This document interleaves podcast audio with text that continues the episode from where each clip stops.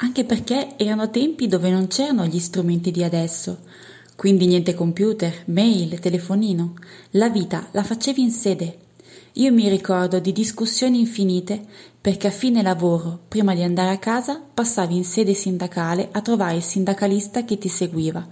perché magari avevi un problema o volevi sentire se c'erano novità rispetto ai contratti, eccetera. Allora era chiaro che sia per le delegate, ma anche per me, quando ho cominciato a fare il lavoro a tempo pieno, io non potevo, avendo due figli a casa all'ora di cena, non potevo tirare troppo la corda. Sarebbe stato un camminare sulla lama del rasoio.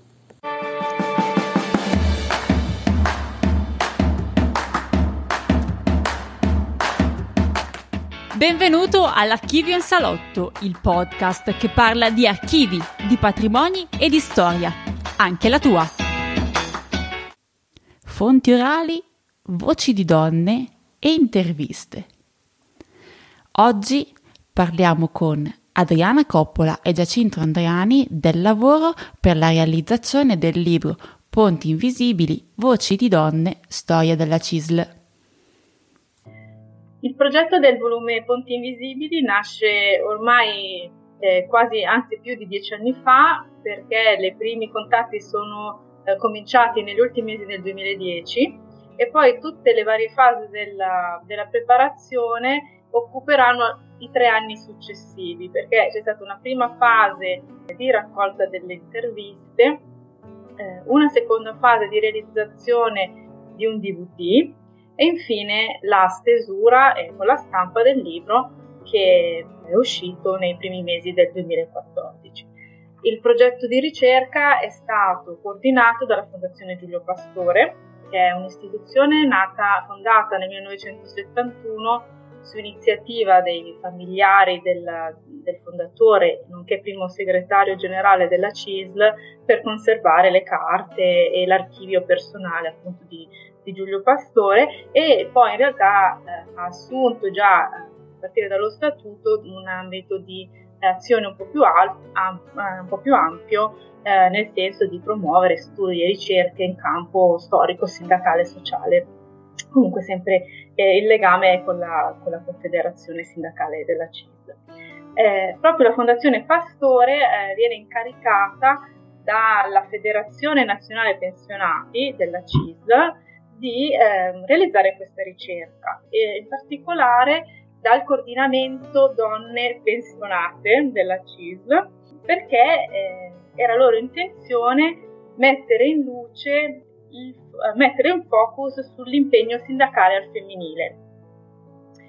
Quindi far emergere come questo impegno è, eh, è stato vissuto da tante militanti e dirigenti di base, su quali tematiche si era concentrato, come aveva impattato sulle donne che l'avevano portato avanti e eh, se e in che modo aveva modificato loro stile, le loro scelte di vita, il loro stile di vita. Ecco che eh, appunto la federazione eh, pensionati, il coordinamento donne, eh, fa una prima sondaggio al suo interno eh, chiedendo l'adesione dei livelli regionali e sette regioni aderiscono. Quindi sette regioni su 20, queste sette regioni eh, sono Piemonte, Lombardia, Veneto, Marche, Lazio, Campania e Sicilia. Eh, forniscono un elenco diciamo di sindacaliste storiche, ma eh, nel senso cioè di donne che si erano distinte, erano conosciute nei loro territori per aver svolto un'intensa attività sindacale, eh, si incaricano di contattarle e quindi e di poi di intervistarle. In questo modo sono state raccolte 43 interviste video, eh, erano qualcuna in più, ma purtroppo il materiale si era rivelato inutilizzabile, però quelle per il libro sono state 43 e coprono un periodo che va dalla fine della seconda guerra mondiale fino ai primi anni 2000, incrociando poi tutti i vari livelli di quella che possiamo chiamare carriera sindacale, dalla semplice iscritta alla delegata di fabbrica, RSU, dirigenti territoriali, ma anche dirigenti nazionali quindi e hanno tutte hanno raccontato la loro passione sociale, le difficoltà in fabbrica, in famiglia, ma anche tutte le soddisfazioni e i successi personali e collettivi che hanno incontrato nel, nelle varie esperienze di vita. Da cosa è stata motivata la scelta di basare le testimonianze raccolte nel volume su interviste? Questa scelta quindi di raccogliere delle testimonianze su, in, in, per forma di intervista e intervista video in particolare eh, è stata motivata dall'idea proprio di andare a, a, scoprire, a ricostruire la storia di queste donne militanti. Eh, non a caso il volume si chiama Ponti in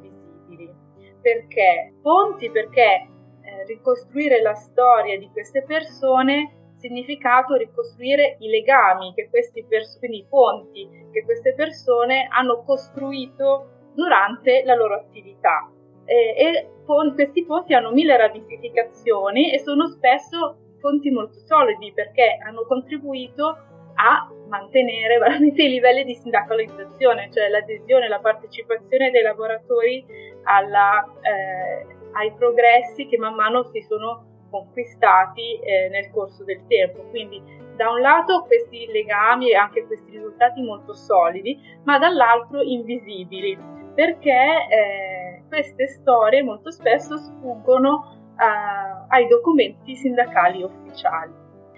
In più video perché eh, volevamo avere i volti, non solamente eh, le, le, parole di queste persone, di queste donne e in effetti eh,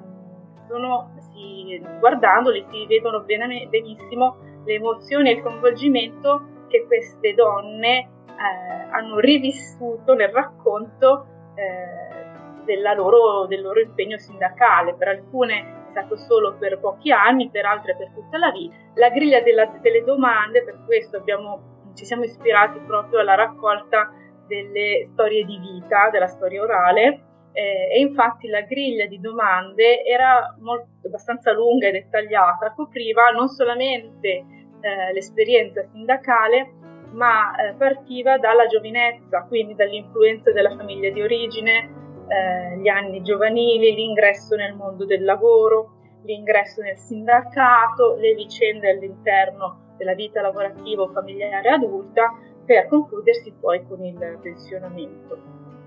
Alla fine eh, ci sono arrivate 30-35 ore di registrazione su, eh, su 43 interviste.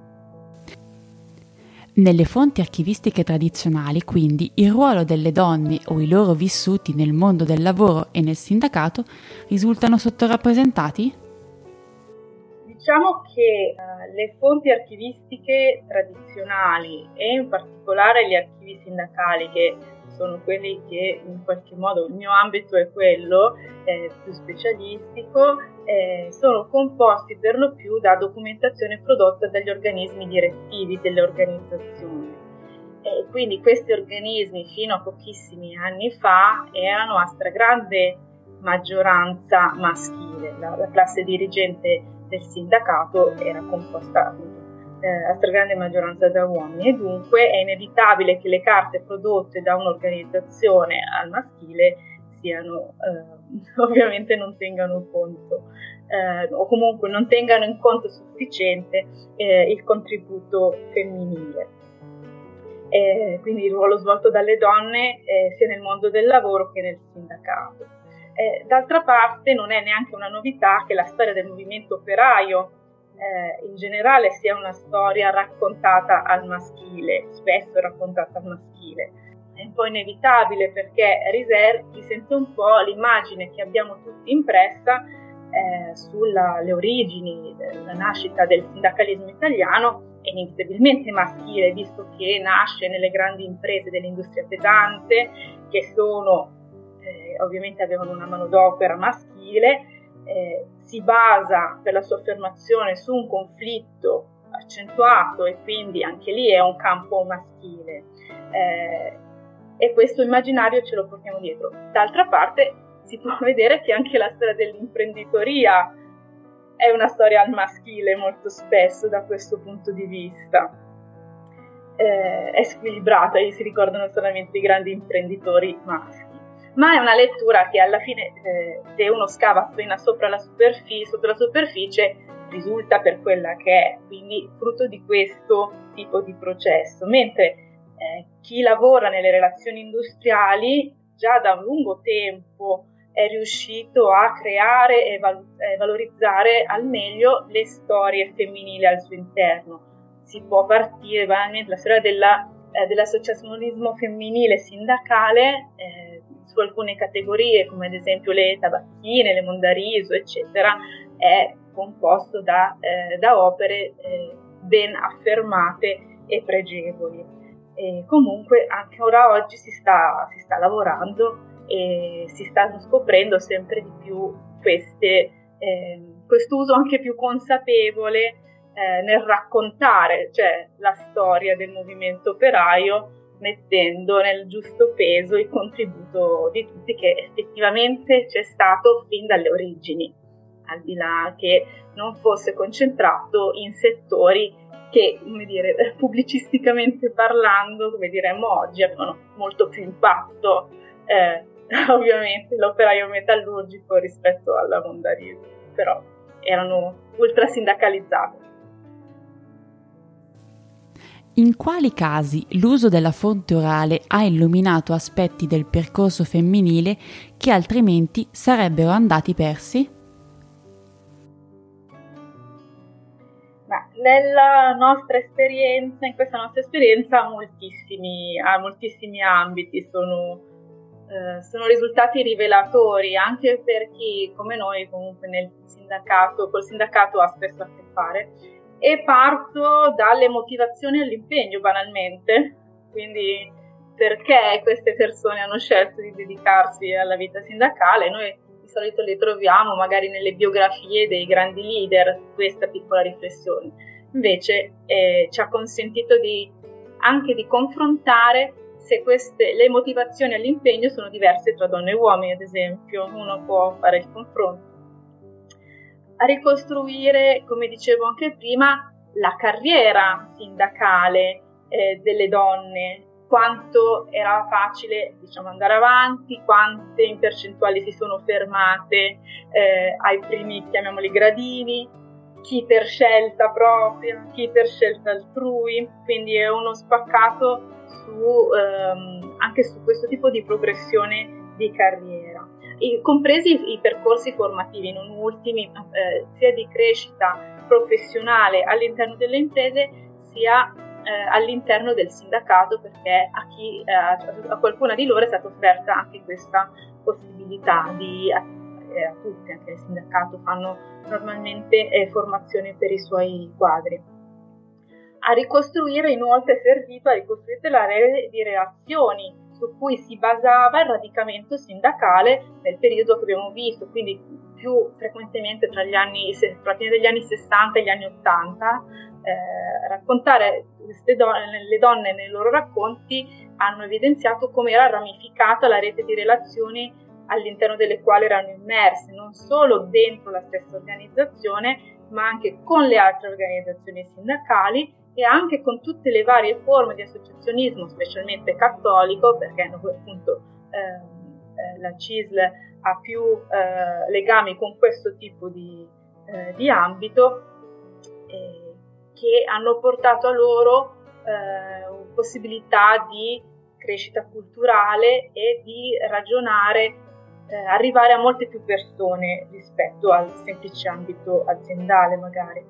Um, un altro esempio, come facevano a sindacato le donne, quali erano le difficoltà che potevano incontrare e che eh, magari oggi eh, possono sfuggire. Eh, sto pensando ad esempio a cosa voleva dire eh, viaggiare per degli impegni sindacali, eh, viaggiare da sola in treno, con dei treni che magari arrivavano tardi la sera in stazione,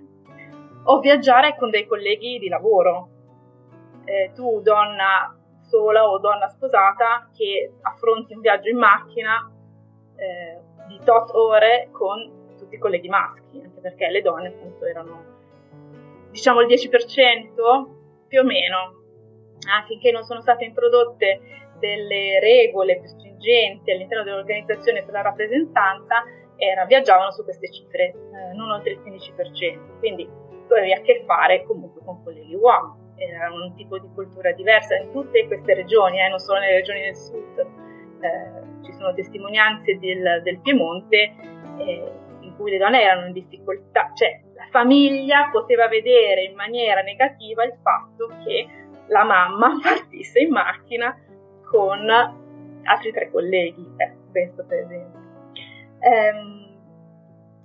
su come ad esempio ci hanno rivelato che alcuni eh, cambiamenti normativi hanno davvero impattato in modo positivo sulle vita delle persone. Banalmente la legge sulla maternità del 70 oppure la riforma delle scuole, dell'ordinamento scolastico, la scuola media prima e eh, poi l'ulteriore riforma nel 1900, nei primi anni 80. Eh, abbiamo avuto la restituzione di que- come eh, ha migliorato veramente questo intervento normativo eh, la vita quotidiana delle persone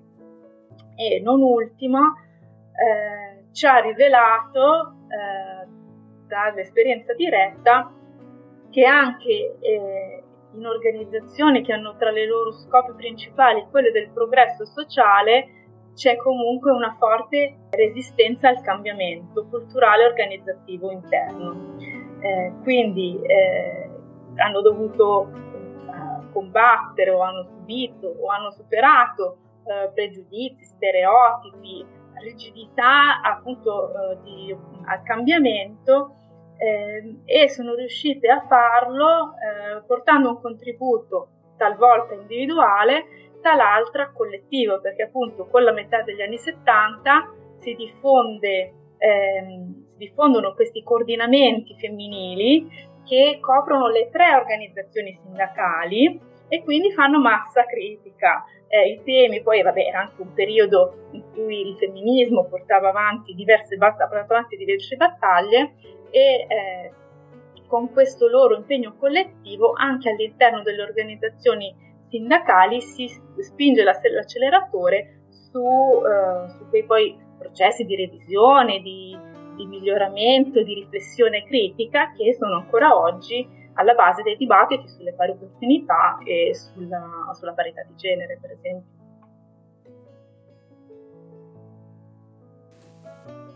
Come vi siete preparati per la raccolta di queste interviste e dove sono ora custoditi gli audio?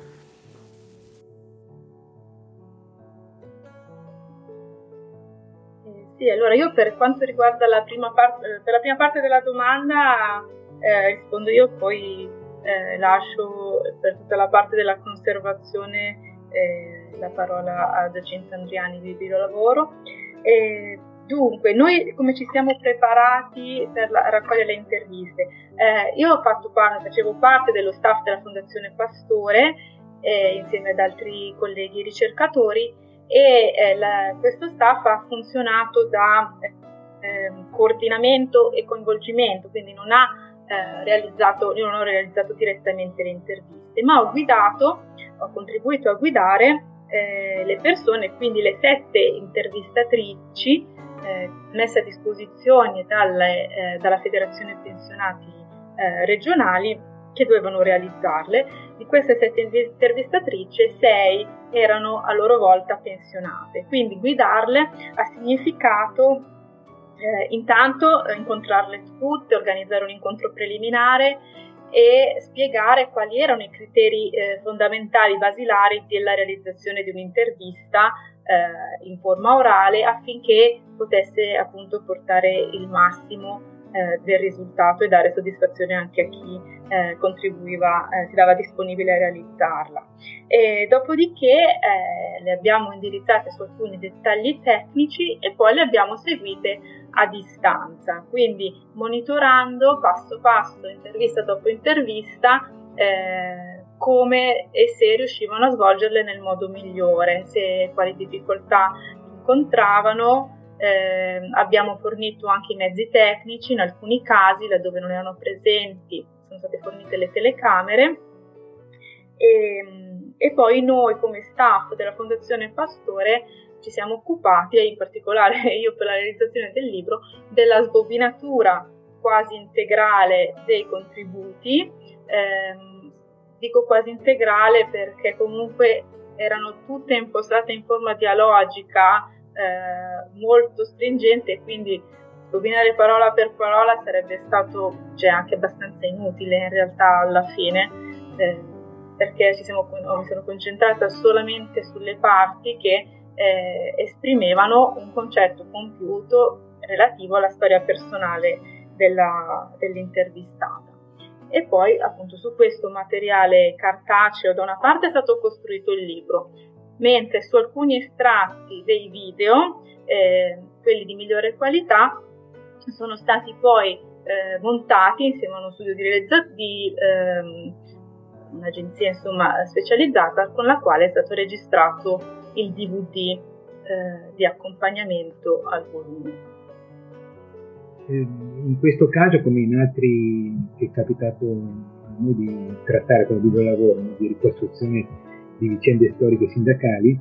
eh, la fonte, la cosiddetta fonte orale eh, non era preesistente ma è stata costruita eh, in tempo reale, diciamo, nella, nella contemporaneità. Quindi non, non, ci si è ovviamente affidati, non abbiamo dovuto affrontare problemi che di solito ci sono quando uno riceve un archivio, come so, per esempio un archivio audio registro, eh, registrato su nastri audiocassette degli anni 70 che ovviamente o si sentono male, si sentono poco, vanno eh, come dire, digitalizzati, no? Trasferiti dal supporto magnetico al supporto digitale. Quindi diciamo, non, non, si va incontro a questo tipo di problemi perché in questo caso la cosiddetta fonte orale, la testimonianza, viene raccolta nel, nel, nel momento presente ed è oramai con gli strumenti che si usano già in formato digitale, per cui sia il video che l'audio quasi sempre è già su un supporto che garantisce in qualche maniera la conservazione. In questo caso come anche in altri, da un lato abbiamo conservato e acquisito eh, dal lavoro fatto appunto da Adriana Coppola le, le, le registrazioni su eh, CD e DVD, quindi registrazioni audio e video. Abbiamo provveduto a trasferirle e a digitalizzarle, quindi a conservarle su un server diciamo, che utilizziamo ad hoc per la conservazione sia dei video che abbiamo qua come archivio da videoteca nostro che anche come archivio di queste, di queste ricerche, come è successo anche in altri casi, il lavoro di conservazione è abbastanza garantito già in parte, in parte a monte. Diciamo che comunque viene conservato sempre la versione integrale di quello che è stato fatto, che sia un colloquio, un'intervista, un racconto senza domande, quello che è, comunque viene conservata sempre nella sua dimensione integrale, dopodiché può essere poi utilizzato eh, in varie, in varie maniere se in caso di presenza di liberatori, ovviamente tutto materiale che può essere, eh, conserv- eh, può essere utilizzato, può essere consultato, quindi ascoltato, eh, oppure visto insomma, nella, nella, nella, sede nostra, altrimenti in caso contrario di volta in volta se ci fosse un interesse, come era stato il caso della Meneghina per esempio, eh, si chiede sempre l'autorizzazione alla diretta interessata o eventualmente agli eredi delle, no, di poter chiede l'autorizzazione all'utilizzo eh, di immagini, soprattutto nel caso delle immagini che la cosa si fa un po' delicata. Eh, questo è un po' il lavoro di, di, svolto sulla, sulla, conservazione. Ribadirei parte delle cose che ha, ha detto anche Adriana Coppola, che eh, diciamo, noi siamo più volte imbattuti e abbiamo, siamo trovati nella necessità di svolgere un lavoro di questo tipo che era basato appunto sull'intervista comunque sul colloquio, sulla testimonianza e sul racconto dal vivo delle persone in qualche maniera anche guidato nei limiti del possibile. Teniamo conto che spesso anche vanno fatte come si fa anche sui testi scritti, a volte delle, delle verifiche perché la memoria vacilla o comunque delle date si sovrappongono, quindi in più occasioni anche l'intervistato, comunque l'ente che poi si occupa di utilizzare e di lavorare su questi materiali, deve fare anche un discreto lavoro di verifica delle cose che vengono dette. Però diciamo che tutta la dimensione più soggettiva che spesso sfugge alla documentazione cartacea ai documenti istituzionali, la dimensione soggettiva ovviamente viene molto più messa in evidenza, no? al di là delle, dei dettagli no? legati dire, alla, alle cronologie. Quindi questo è un po' il, il valore che noi abbiamo in qualche maniera verificato in più occasioni eh, dovendo fare proprio delle, delle, storie che ci veniva richiesto di fare su alcune realtà territoriali sindacali o alcune realtà di categoria o alcune realtà come in questo caso di, di, di, dire, di, segmenti sociali specifici come è il caso delle, della, della, donna nel sindacato. Abbiamo fatto so, dei lavori sulla storia delle, di varie cisole, tipo quelle di Lodi o di Brescia e di altre località della Lombardia, spesso proprio in mancanza di archivi cartacei, questa era la soluzione più idonea che permetteva di ricostruire comunque delle storie, a volte sia di organizzazione che anche personali. E spesso quelle di organizzazione attraverso eh, le, storie, le storie personali, che possono appunto riguardare sia persone che avevano degli incarichi di responsabilità a un livello, come persone che erano a un livello più basso, come militanti e operatori eh, sindacali. Volevo rafforzare il legame eh, tra storiografia e storia orale, nel senso che il, col, la prima parte del volume è un saggio storiografico, quindi basato principalmente sulle fonti tradizionali eh, degli archivi tradizionali del sindacato e usa la seconda parte del volume che è più invece eh, basato sulla, sulle testimonianze orali, eh, proprio per congiungere, per integrare i due livelli. Quindi la, il saggio storiografico del professor Carrera, eh, che corrisponde alla prima parte, eh, la prima parte parte a sua volta dalle, eh, dai documenti d'archivio e trova conferma di queste, eh, di queste dinamiche dei processi interi dell'organizzazione nelle parole delle, eh, delle testimoni. Oppure viceversa, le parole delle testimoni forniscono eh, una declinazione più concreta a dei, non proclami, a delle dichiarazioni, delle linee politiche eh,